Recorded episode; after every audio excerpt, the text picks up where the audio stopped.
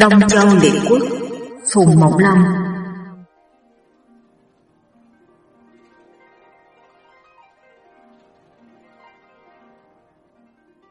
Hồi thứ 19 Trịnh Lệ Công lập mưu về nước Châu Huệ Vương tìm kế phục thù.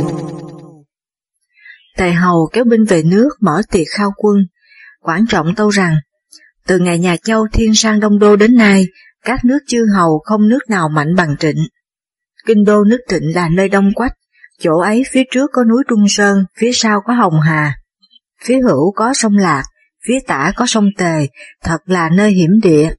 Hơn nữa, từ lúc Trịnh Trang Công thắng được Tống và Hứa, lại kết thân với sở là nước tím xưng vương hiệu, đất rộng binh hùng. Hai nước ấy cấu kết với nhau, nước tề ta khó bề thắng được. Tề Hoàng Công hỏi, như thế thì biết làm thế nào cho hai nước ấy tùng phục? Quảng Trọng nói, nhất định phải hạ cho được sở, mà muốn hạ sở trước phải dẹp trịnh. Tề Hoàng Công nói, ta vẫn biết trịnh là nơi cốt yếu, muốn thâu đoạt đã lâu, song không biết dùng kế gì đặng. Ninh Thích nói, công tử đột bên nước trịnh trước khi lên ngôi chỉ có hai năm, bị tế túc đuổi ra nước ngoài, cư trú nơi đất lịch. Hiện nay nước trịnh công tử nghi đang ở ngôi, tế túc là tôi mà dám đuổi chúa, công tử nghi là em mà chiếm ngôi anh, đó là cái lễ. Xin Chúa Công cho người đến đất lịch, đưa trịnh đột về nước, lập lên ngôi. Ác trịnh đột phải mang ơn Chúa Công mà tùng phục nước tề. Tề Hoàng Công khen phải khiến Tân Tu Vô đem hai trăm binh ra đóng đồn nơi đất lịch, rồi sai người đến tỏ ý với trịnh đột. Lâu nay trịnh đột nghe Tế Túc đã qua đời, thường cho người dò xét tình hình nước trịnh để tính việc phục nghiệp. Sải được tin nước tề muốn giúp mình về nước, lòng mừng khôn xiết, cho người đến đón Tân Tu Vô vào thành thết đãi. Trong lúc đang ăn uống, Tân Tu Vô hỏi, chẳng hay nước trịnh hiện nay ai thay cho Tế Túc? Trịnh đột đáp, thay Tế Túc là Thúc Thiêm, người này có tài trị nước, nhưng không có tài cầm binh. Giữa lúc ấy bỗng có quân vào báo rằng, kinh thành nước trịnh vừa xảy ra một chuyện rất lạ. Phía trong cửa Nam Môn có một con rắn dài tám thước, đầu xanh đuôi vàng, cắn lộn với một con rắn phía ngoài cửa dài hơn một trượng, đầu đỏ đuôi xanh. Hai con cắn nhau đến 17 ngày, thì con rắn trong bị con rắn ngoài cắn chết. Con rắn ngoài chạy thẳng vào thành, đến nhà Thái Miếu thì biến mất. Thiên hạ đến xem đông nghẹt nhưng chẳng ai dám lại gần. Tân Tu Vô nghe nói đứng dậy chúc mừng trịnh đột. Như thế chắc chắn hiền hầu sẽ khôi phục được ngôi nước trịnh. Trịnh đột hỏi sao ngài biết được? Tân tu vô đáp, con rắn ngoài cửa tức là hiền hầu, vì hiền hầu là anh nên rắn ấy dài hơn một trượng, còn con rắn trong cửa tức là công tử nghi, công tử nghi là em nên có tám thước. Đến ngày thứ 17 con rắn bên trong chết, nghĩa là từ khi hiền hầu bỏ ngôi đến nay đã 17 năm, nay trở về phục quốc được thành công, đó là điềm trời cho biết trước. Trịnh đột mừng rỡ nói, nếu quả đúng như vậy, giàu trọn đời tôi chẳng dám quên ơn tề hầu. Nói xong rót rượu đưa mời Tân Tu Vô uống. Hai người rất tương đắc. Sáng hôm sau Tân Tu Vô bàn với trịnh đột đem quân, lẻn về lấy đất Đại Lăng. quan giữ thành Đại Lăng là Phó Hà, khi được tin trịnh đột kéo quân đến đánh, dội điểm quân khai thành đối địch. Chẳng ngờ Tân Tu Vô phục binh nơi phía sau, tràn vào chiếm thành. Phó Hà tướng quân trịnh đột sao biết được có binh tề giúp sức, liệu thế không chống lại phải xin đầu hàng. Trịnh đột vốn căm hờn Phó Hà trong 17 năm qua, đã giữ thành rất gắt chống lại quân mình, nên truyền quân đem chém. Phó Hà la lớn, nếu muốn về nước trịnh mà chúa công đem giết tôi thật là thất sách. Trịnh đột nghe nói liền bảo đao phụ thủ dừng lại hỏi, ngươi có kế gì hay sao? Phó Hà nói, tôi có thể lấy đầu công tử nghi được, Trịnh đột lắc đầu nói, ngươi là một tiểu tướng tài cán ngu mô chi mà làm được chuyện đó, chẳng qua ngươi thăm sanh quý tử kiếm lời gạt ta để khỏi chết mà thôi. Phó Hà nói, quyền chính trong nước ngày nay thuộc về Thúc Thiêm, tôi cùng với Thúc Thiêm thân nhau lắm, nếu Chúa Công không che tôi bất tài, để tôi sống, tôi sẽ về bàn mưu với Thúc Thiêm, giết công tử nghi, đem đầu nạp cho Chúa Công. Trịnh đột hét to, tên lão tặc đừng gạt ta, mi muốn trở về bàn với Thúc Thiêm đem quân đến đây chống cự với ta, ta đã biết rõ. Nói rồi truyền đao phủ thủ đem chém. Tân Tu Vô cản lại nói, vợ con Phó Hà nay còn trên đất Đại Lăng này, ta hãy giam lại để làm tin. Phó Hà nghe nói quỳ mọp xuống đất rên rỉ, vợ con tôi còn đó chẳng lẽ tôi ham sống một mình, bỏ vợ con tôi sao? Nói xong ngước mặt lên trời thề. Lúc đó trịnh đột mới tin, trường quân mở trói thả đi. Đêm ấy Phó Hà lẻn về kinh đô nước trịnh vào ý kiến Thúc Thiêm. Trông thấy Phó Hà Thúc Thiêm ngạc nhiên hỏi, nhà ngươi đang trấn thủ Đại Lăng sao lại về đây? Phó Hà nói, Tề Hầu sai tướng Tân Tu Vô đem quân đưa công tử đột về nước, nay đã chiếm được Đại Lăng, nay mai ác đại binh kéo đến Kinh Thành, ngài nên làm cách nào chém được công tử nghi, đem đầu dân cho công tử đột, thì mới khỏi mất ngôi công khanh. Giả lại công tử đột là anh, đáng lý phải ở ngôi mới thuận. Túc Thiêm ngẫm nghĩ một lúc rồi nói, Trước kia ta đã có ý đưa công tử đột là vua cũ về nước nối ngôi, nhưng bị Tế Túc ngăn cản, nay Tế Túc đã thác, việc này không khó. Phó Hà hỏi, nếu vậy thì liệu kế nào? Túc Thiêm nói, tin cho binh tề kéo đến, lúc đó ta giả đò mở cửa thành, đem quân đối địch. Tất nhiên công tử nghi phải lên mặt thành đứng xem, nhà ngươi theo hầu, rút gươm chém đầu công tử nghi, còn ta mở cửa rước công tử đột vào tôn lên ngôi. Hai người bàn tính xong, mật sai người báo tin với trịnh đột. Phó Hà lại vào ra mắt công tử nghi nói, quân tề giúp công tử đột chiếm được Đại Lăng rồi. Công tử nghi giật mình nói, thế thì phải viết thư qua nước sở cầu cứu mới được. Thúc Thiêm bên ngoài tuân lệnh nhưng bên trong cố ý chần chờ, đã hai ngày mà không sai sứ qua nước sở, bỗng có tin quân tề kéo đến vây thành. Thúc Thiêm xin phép công tử Nghi khai thành chống cự, rồi hẹn Phó Hà lên mặt thành mà phòng giữ. Công tử Nghi làm kế cũng theo Phó Hà lên mặt thành xem xét binh tình. Vừa đến nơi, Phó Hà rút gươm đông công tử Nghi một nhát, ngã quỳ xuống đất tắt thở. Bên ngoài Thúc Thiêm mở cửa đón công tử Đột và Tân Tu Vô, vào thanh cung bắt hai con của công tử Nghi giết đi, rồi cùng nhau tôn công tử Đột lên ngôi, lấy hiệu cũ xưng là Trịnh Lệ Công. Người nước Trịnh lâu nay vẫn mến Trịnh Lệ Công, nên dân tình vẫn được yên ổn. Trịnh Lệ Công cảm tạ Tân Tu Vô, lo việc đãi đằng khao thưởng binh tề, rồi tiễn Tân Tu Vô về nước. Lúc bấy giờ Trịnh Lệ Công mới đòi Phó Hà đến nói, Ngươi giữ đất Đại Lăng trong 17 năm, cố sức cùng ta chống cự, thật đã hết lòng với chúa cũ. Nay tham sống sợ chết, vì ta mà giết bỏ vua cũ. Như thế ngươi là một kẻ nham hiểm, tâm địa không biết đâu mà lường. Ta phải giết nhà ngươi đi, mới khỏi lo hậu hoạn. Nói xong, truyền võ sĩ đem Phó Hà ra chém, còn vợ con thì cho về.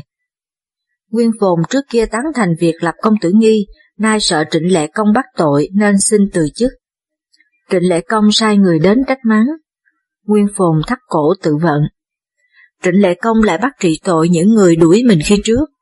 Cường thủ trốn vào nhà Thúc Thiêm, nhờ Thúc Thiêm xin cho mới khỏi, nhưng cũng phải bị chặt chân. Định Thúc trốn sang nước vệ, nhưng cách ba năm sau, Trịnh Lệ Công lại cho triệu về. Thúc Thiêm vẫn giữ chức chính khanh, đồ thúc và sư thúc đều được phong chức đại phu. Người nước trịnh gọi là Tam Lương, nghĩa là ba người hiền. Đây nói qua việc sở văn vương, từ khi lý được nước tức, bắt nàng tức vi làm vợ, đêm ngày áp ủ không rời, chỉ ba năm mà sanh đặng hai con, người lớn là Hùng Hy, người nhỏ là Hùng Vận. Trong ba năm trời, tức vi không nói chuyện với sở văn vương câu nào. Sở văn vương lấy làm lạ, một hôm cố hỏi tức vi vì cớ gì mà không chịu nói. Tức vi chỉ ướt nước mắt không đáp. Sở văn vương năn nỉ hết lời, nàng mới tấm tức thưa. Thần thiết phải thờ hai chồng, đã không biết giữ tiết thì còn mặt mũi nào mà nói chuyện với ai. Sở văn vương nói, việc này cũng bởi sái hầu trước kia giới thiệu phu nhân cho ta, nên ngày nay mới sinh ra thảm cảnh này, ta sẽ vì phu nhân đem quân đến bắt sái hầu đền tội. Nói xong cất binh đi đánh nước sái. Sái hầu hay tin thất kinh thân hành đến đất phu, quỳ mọp giữa đường đợi sở văn vương đến mà tạ tội, lại đem tất cả vàng bạc châu báu trong kho ra mà cống lễ. Sở văn vương nhận lễ vật, rồi rút binh về.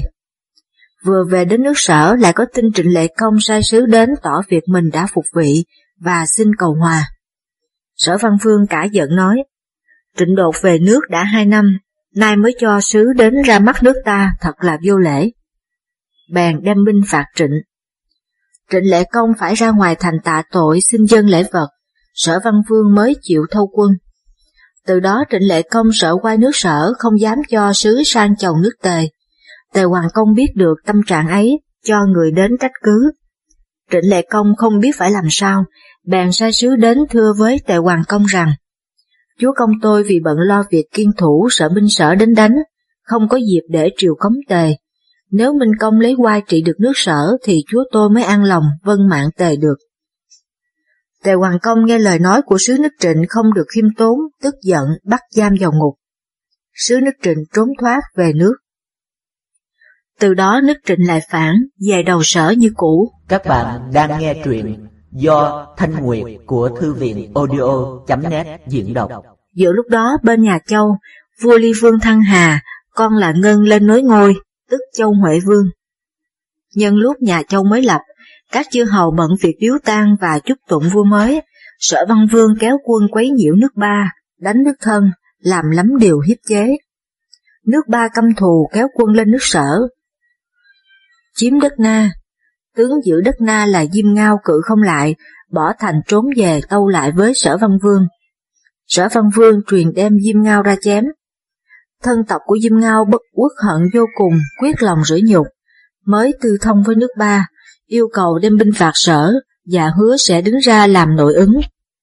Nước ba nghe theo, cử binh kéo đến vây thành. Sở Văn Vương thân hành đem binh ra đối địch, chẳng ngờ thân tộc của Diêm Ngao lẻn vào vòng binh đốt dinh phá trại. Binh sở không đề phòng nên rối loạn. Quân nước ba thừa thế đánh tan được quân sở. Sở Văn Vương bị một mũi tên nơi gò má dục xe chạy dài. Tuy thắng trận nhưng nước ba là nước nhỏ không dám đuổi theo, vội vã thâu quân về nước. Còn thân tộc Diêm Ngao cũng theo về nước ba mà cư trú. Sở Văn Vương về đến Phướng Thành đã nửa đêm, bèn gọi quan giữ cửa là Dục Quyền khai thành đón tiếp. Dục Quyền hỏi, chúa công thắng trận chăng? Sở Văn Vương đáp, không, ta vừa bị thất trận. Dục Quyền nói, tiên vương xưa ra đánh trận nào cũng thắng, nay đại vương thân chinh đánh nước ba là một tiểu quốc mà bị thua, ác thiên hạ chê cười, xin chớ vào thành. Sở Văn Vương hỏi, việc đã rồi Khanh bảo ta phải làm thế nào bây giờ?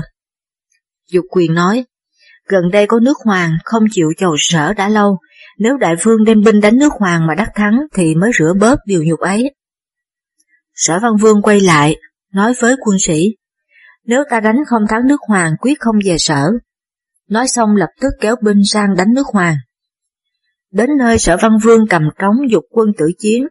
Quân nước hoàng không làm sao cự lại kéo nhau bỏ chạy, thay nằm chật đất, gươm bỏ đầy đường. Sở văn vương truyền đóng trại nghỉ ngơi. Đêm ấy sở văn vương ngủ trong dinh, nằm mộng thấy tức hầu mặt hầm hầm chạy đến trước mặt hét lớn. Ta có lỗi gì mà mới giết ta, xâm chiếm đất ta, gian dâm với vợ ta, nay ta đã minh quan với Thượng Đế rồi. Nói xong giơ tay tác vào mặt sở văn vương một cái. Sở văn vương giật mình thức dậy, thấy vết thương nơi mặt lở toét ra, máu chảy đầm đìa, đau nhức khôn xiết. Sở văn vương liền truyền lệnh thu quân về nước. Nhưng vừa về đến thu địa thuộc đất sở thì từ trần. Tướng sĩ phò thi thể của sở văn vương về kinh đô tẩn liệm làm ma chai. Con trưởng sở văn vương là Hùng Hy lên nối ngôi. Dục quyền sau khi lo việc ma chai cho sở văn vương, tự nghĩ, ta đã hai lần phạm đến chúa ta, dẫu vua không bắt tội, ta cũng không có quyền sống. Nghĩ rồi kêu con cháu dặn rằng, ta có chết chúng bay đem chôn ta nơi cửa thành, để con cháu đời sau biết ta là người gác cửa. Nói xong rút gươm tự vận. Hùng Hy động lòng phong cho con cháu nối đời làm chức đại hôn. Trịnh Lệ Công được tin sở văn vương chết có ý mừng thầm nói, Sở Văn Vương đã chết, ta không còn lo gì nữa. Thúc Thiêm nói, nước trịnh nay phải thần phục nước người, một bên là tề, một bên là sở, cố tranh nhau bắt chẹt. Tôi tưởng đó là điều quốc sĩ. Thổ xưa tiên quân ta hoàng công, võ công, can công, đều làm đến bậc khanh sĩ nơi Triều Châu, đứng đầu liệt quốc. xử phạt chư hầu, nay xin chúa công vào triều châu nhờ ơn thiên tử gia phong, để lấy quai mà chế lại các chư hầu thì mới khỏi bị ai lấn áp. Trịnh Lệ Công khen phải sai quan đại phu là sư thúc qua châu triều cống. Sư thúc đi chưa được mấy ngày trở về báo, nhà châu lúc này loạn lắm. Trịnh Lệ Công hỏi, sao mà loạn? Sư thúc nói, nguyên trước kia vua Trang Vương nhà châu yêu nàng Diên Cơ, có sinh đặng một con là Vương Tử Đối. Châu Trang Vương mến Vương Tử Đối lắm, sai quan đại phu vi quốc, làm chức sư phó để dạy dỗ. Vương Tử Đối có tánh thích chơi trâu, một mình nuôi trong nhà hơn 200 con trâu, ngày nào cũng cho ăn uống chăm sóc rất kỹ lưỡng, lại cho trâu mặc toàn là gấm vóc, và đặt tên là Văn Thú. Vương Tử Đối đi đâu đều có đàn trâu đi theo, dẫm nát cả ruộng nương vườn tược mà không ai dám nói. Hơn nữa Vương Tử Đối còn kết thân với năm quan đại phu là Vi Quốc, Biên Bá, Tử Cấm, Trúc Quy và Thiêm Phủ, là những kẻ có thế lực trong triều. Vì vậy trong lúc Châu Ly Vương còn ở ngôi cũng phải kính nể. Vừa rồi vua Huệ Vương lên ngôi, Vương Tử Đối ỷ mình là chú, càng lên mặt kiêu ngạo hơn nữa. Châu Huệ Vương rất ghét, tìm cách trấn áp Vương Tử Đối cùng bè đảng. Chẳng ngờ một hôm, tên thiện phu là Thạch Tóc, dân đồ ngự thiện không được tinh sạch. Châu Huệ Vương cách chức không dùng nữa. Thạch Tóc bất bình nhập bọn với Vương Tử Đối làm nội ứng, bày mưu cho Vương Tử Đối đem quân đánh Châu Huệ Vương để cướp ngôi. Mai nhờ có Châu Công Kỳ Phủ và Châu Bá Liên cố sức chống giữ, nên bọn Vương Tử Đối bị thua chạy trốn sang đất Tô. Trịnh Lệ Công hỏi, chúa đất Tô là ai? Sư Thúc đáp, chúa đất Tô tên Phận Sanh, trước kia có nhiều công trạng với đời võ vương nên được phong làm Tô Công. Đến sau Phận Sanh thác, con Phận Sanh bị nước địch hiếp chế, cho nên phải bỏ vua thợ địch. Qua đến đời Châu Hoàng Vương mới lấy đất Tô Công phong cho Trịnh, vì vậy Tô Công mất đất, đem lòng oán hận nhà Châu. Gặp lúc Vương Tử Đối trốn sang, bàn mưu mượn binh nước vệ để phản loạn. Còn vệ Huệ Công tức vệ Sóc, trước kia có cư hiềm với vua Châu việc phong lập cho Kiểm Mâu, nên cố lòng giúp sức, cử đại binh sang đánh.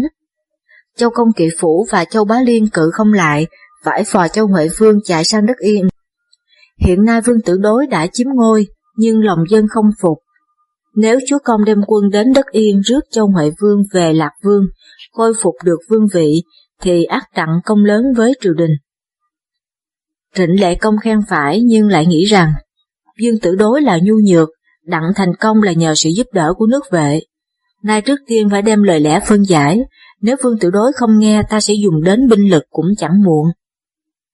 Nghĩ như vậy một mặt sai người đến đất yên đón Châu Huệ Vương, một mặt sai người đưa thư cho Vương Tử Đối. Thư rằng, tôi trịnh đột, được nghe người ta nói, hễ làm tôi phạm đến vua là bất trung, làm em nghịch với anh là bất thuận. Người đã bất trung bất thuận ác trời chẳng dung. Nay vương tử nghe lời bọn vua nịnh, đuổi thiên tử đoạt ngôi là điều quấy. Nếu vương tử biết ăn năn, trước thiên tử về, bỏ mình chịu tội, sẽ không bất phú quý, xin vương tử nên xét lại. Vương tử đối tiếp được thư lòng lưỡng lự. Vi quốc quỳ tâu Tâu bệ hạ, ngày nay bệ hạ chẳng khác nào như người đang cởi trên lưng cọp. Nếu bước xuống ác bị cọp phân thay, giả lại mình đang làm thiên tử, lại trở xuống làm tôi là chuyện không thể được. Trịnh đột muốn lừa bệ hạ đó, xin bệ hạ chớ nghe theo. Vương tử đối bèn đuổi sứ trịnh trở về nước. Trịnh Lệ Công tức giận hợp lực với Quắc Công, chúa nước Quắc, cất quân phò châu Huệ Vương kéo đến Lạc Dương vấn tội. Quân sĩ vi quốc thất kinh chạy vào cung tâu lại với Vương Tử Đối. Lúc đó Vương Tử Đối đang bận cho trâu ăn nên không ra tiếp. Vị quốc nói lớn, việc nguy cấp lắm rồi. Nói xong giả mệnh vua, ra các tướng đem quân đối địch. Quân sĩ nhà Châu vốn không phục Vương Tử Đối nên ra khỏi thành đều bỏ chạy về phía Châu Huệ Vương. Vĩ quốc thấy vậy vội vã thảo chiếu sang nước vệ cầu cứu. Nhưng tờ chiếu thảo chưa xong, đã nghe quân báo, Châu Huệ Vương đã vào thành ngự triều rồi. Vĩ quốc biết không thể nào thoát nổi, liền đâm gươm vào cổ tự vận. Chúc Quy và Tứ Cầm bị chết giữa đám loạn quân, còn Biên Bá và Thính Phù thì bị bá tánh bắt trói đem nạp. Vương Tử Đối thì chạy ra cửa phía Tây, khiến Thạch Tốc lùa trâu đi trước nhưng vì trâu quá mập nên đi chậm, quân trịnh hay được đuổi theo bắt lại. Châu Huệ Vương khiến quân dẫn Vương Tử Đối, Biên Bá, kiếm Phủ và Thạch Tốc ra pháp trường xử trảm. Đoạn cắt đất hô lao thưởng cho nước trịnh và lấy đất tử toàn thưởng cho nước quốc. Trịnh Lệ Công và Quốc Công cáo từ về nước. Trịnh Lệ Công về mới nửa đường, bị mang bệnh mà thác. Quần thần lo việc an táng rồi tôn Thế Tử Tiệp lên ngôi, hiệu là Trịnh Văn Công. Lúc đó Trịnh Văn Công lại còn có một người con tên công tử Huấn, tên chữ là Kính Trọng, có chơi thân với công tử Ngự Khấu. Về sau công tử Ngự Khấu toan cướp ngôi Trần Tuyên Công, liền bị Trần Tuyên Công giết đi. Công tử Kính Trọng sợ liên lụy đến mình, bỏ nhà trốn sang nước Tề, được Tề Hoàng Công phong mức công chính. Một hôm, Tề Hoàng Công đến chơi nhà Kỉnh Trọng, uống rượu đàm đạo rất vui. Gặp trời tối, Tề Hoàng Công sai thắp đèn lên để uống thêm cho trọn cuộc. Kỉnh Trọng nói, tôi không tính đại tiệc Chúa Công lúc ban đêm, vì vậy nên không dám đốt đèn, xin Chúa Công miễn chấp. Tề Hoàng Công cười lớn nói, Kính Trọng giữ lễ với ta như thế thật là hiếm có. Nói xong từ giả ra về. Từ ngày ấy, Tề Hoàng Công thường khen Kính Trọng là một hiền thần và cắt đất phong cho Kính Trọng. Đến sau con cháu của Kính Trọng nối nghiệp và Kính Trọng là thi tổ của họ Điền. Lại nhắc qua việc Văn Khương từ ngày Tề Tương Công qua đời, lòng thương tiếc chẳng cùng, và cũng vì thương tiếc thái quá mà mang tâm bệnh. Một hôm nội thị đưa viên thầy thuốc nước cử đến xem mạch điều trị. Văn Khương chạnh lòng nhớ đến chuyện xưa, liền lưu vị thầy thuốc lại trong cung, để ăn uống và vui hưởng hoang lạc. Thấy Văn Khương quá dâm dục, biết mình không phải là tay đối thủ, vị thầy thuốc vội từ giả trở về nước cử.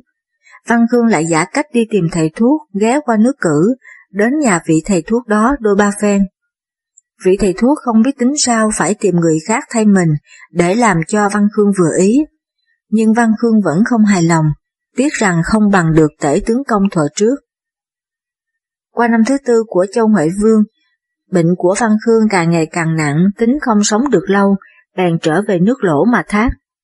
Trước lúc lâm chung, Văn Khương trối với con là Lỗ Trang Công. Con của anh ta đã đặng 18 tuổi, theo lời hứa thuở nọ, con nên mau cưới về đừng câu chấp, được như thế mẹ mới mát lòng nơi cửu tuyền. Lỗ Trang Công cúi đầu tuân lời mẹ. Văn Khương lại dặn, nước tề đương dựng nghiệp bá, quay thế càng ngày càng mạnh, con cho nên bỏ việc giao hảo. Nói rồi trút hơi thở cuối cùng. Nhắc đến Văn Khương người sau có thơ rằng, non nước đầy phơi thật khó lường, ngàn đời còn mãi gái Văn Khương, trăm năm miệng túi càng khôn khép, lòng chữa phôi pha mảnh má hường. Lỗ Trang Công chung cất xong tính theo lời di chúc nghị việc hôn nhân. quan đại phu tàu quế can, đại tang chưa mãn xin chúa công hãy thư thả đã. Lỗ Trang Công nói, lời mẹ ta đã dạy nếu trái lời e bất hiếu, song cưới vợ trong lúc tang chế lòng ta không an, vậy thì chờ đến giáp năm sẽ tính việc ấy. Qua năm sau, Lỗ Trang Công cho người qua tề cầu hôn. Tề Hoàng Công nói, Lỗ Hầu chữa mãn tang, xin chờ đến hai năm nữa đã. Vào năm thứ bảy của Châu Huệ Vương, Lỗ Trang Công hết tang mẹ thì đã 37 tuổi, mới cưới được con gái tề tướng công đem về Lỗ, tức là nàng Ái Khương. Từ ngày Khương Thị về Lỗ, Tề và Lỗ giao hảo rất thân thiết. Tề Hoàng Công lại khiến Lỗ Trang Công hiệp binh đánh nước Từ và nước Nhung. Hai nước này không dám chống cự, phải đem lễ vật triều cống, chịu làm tôi nước Tề.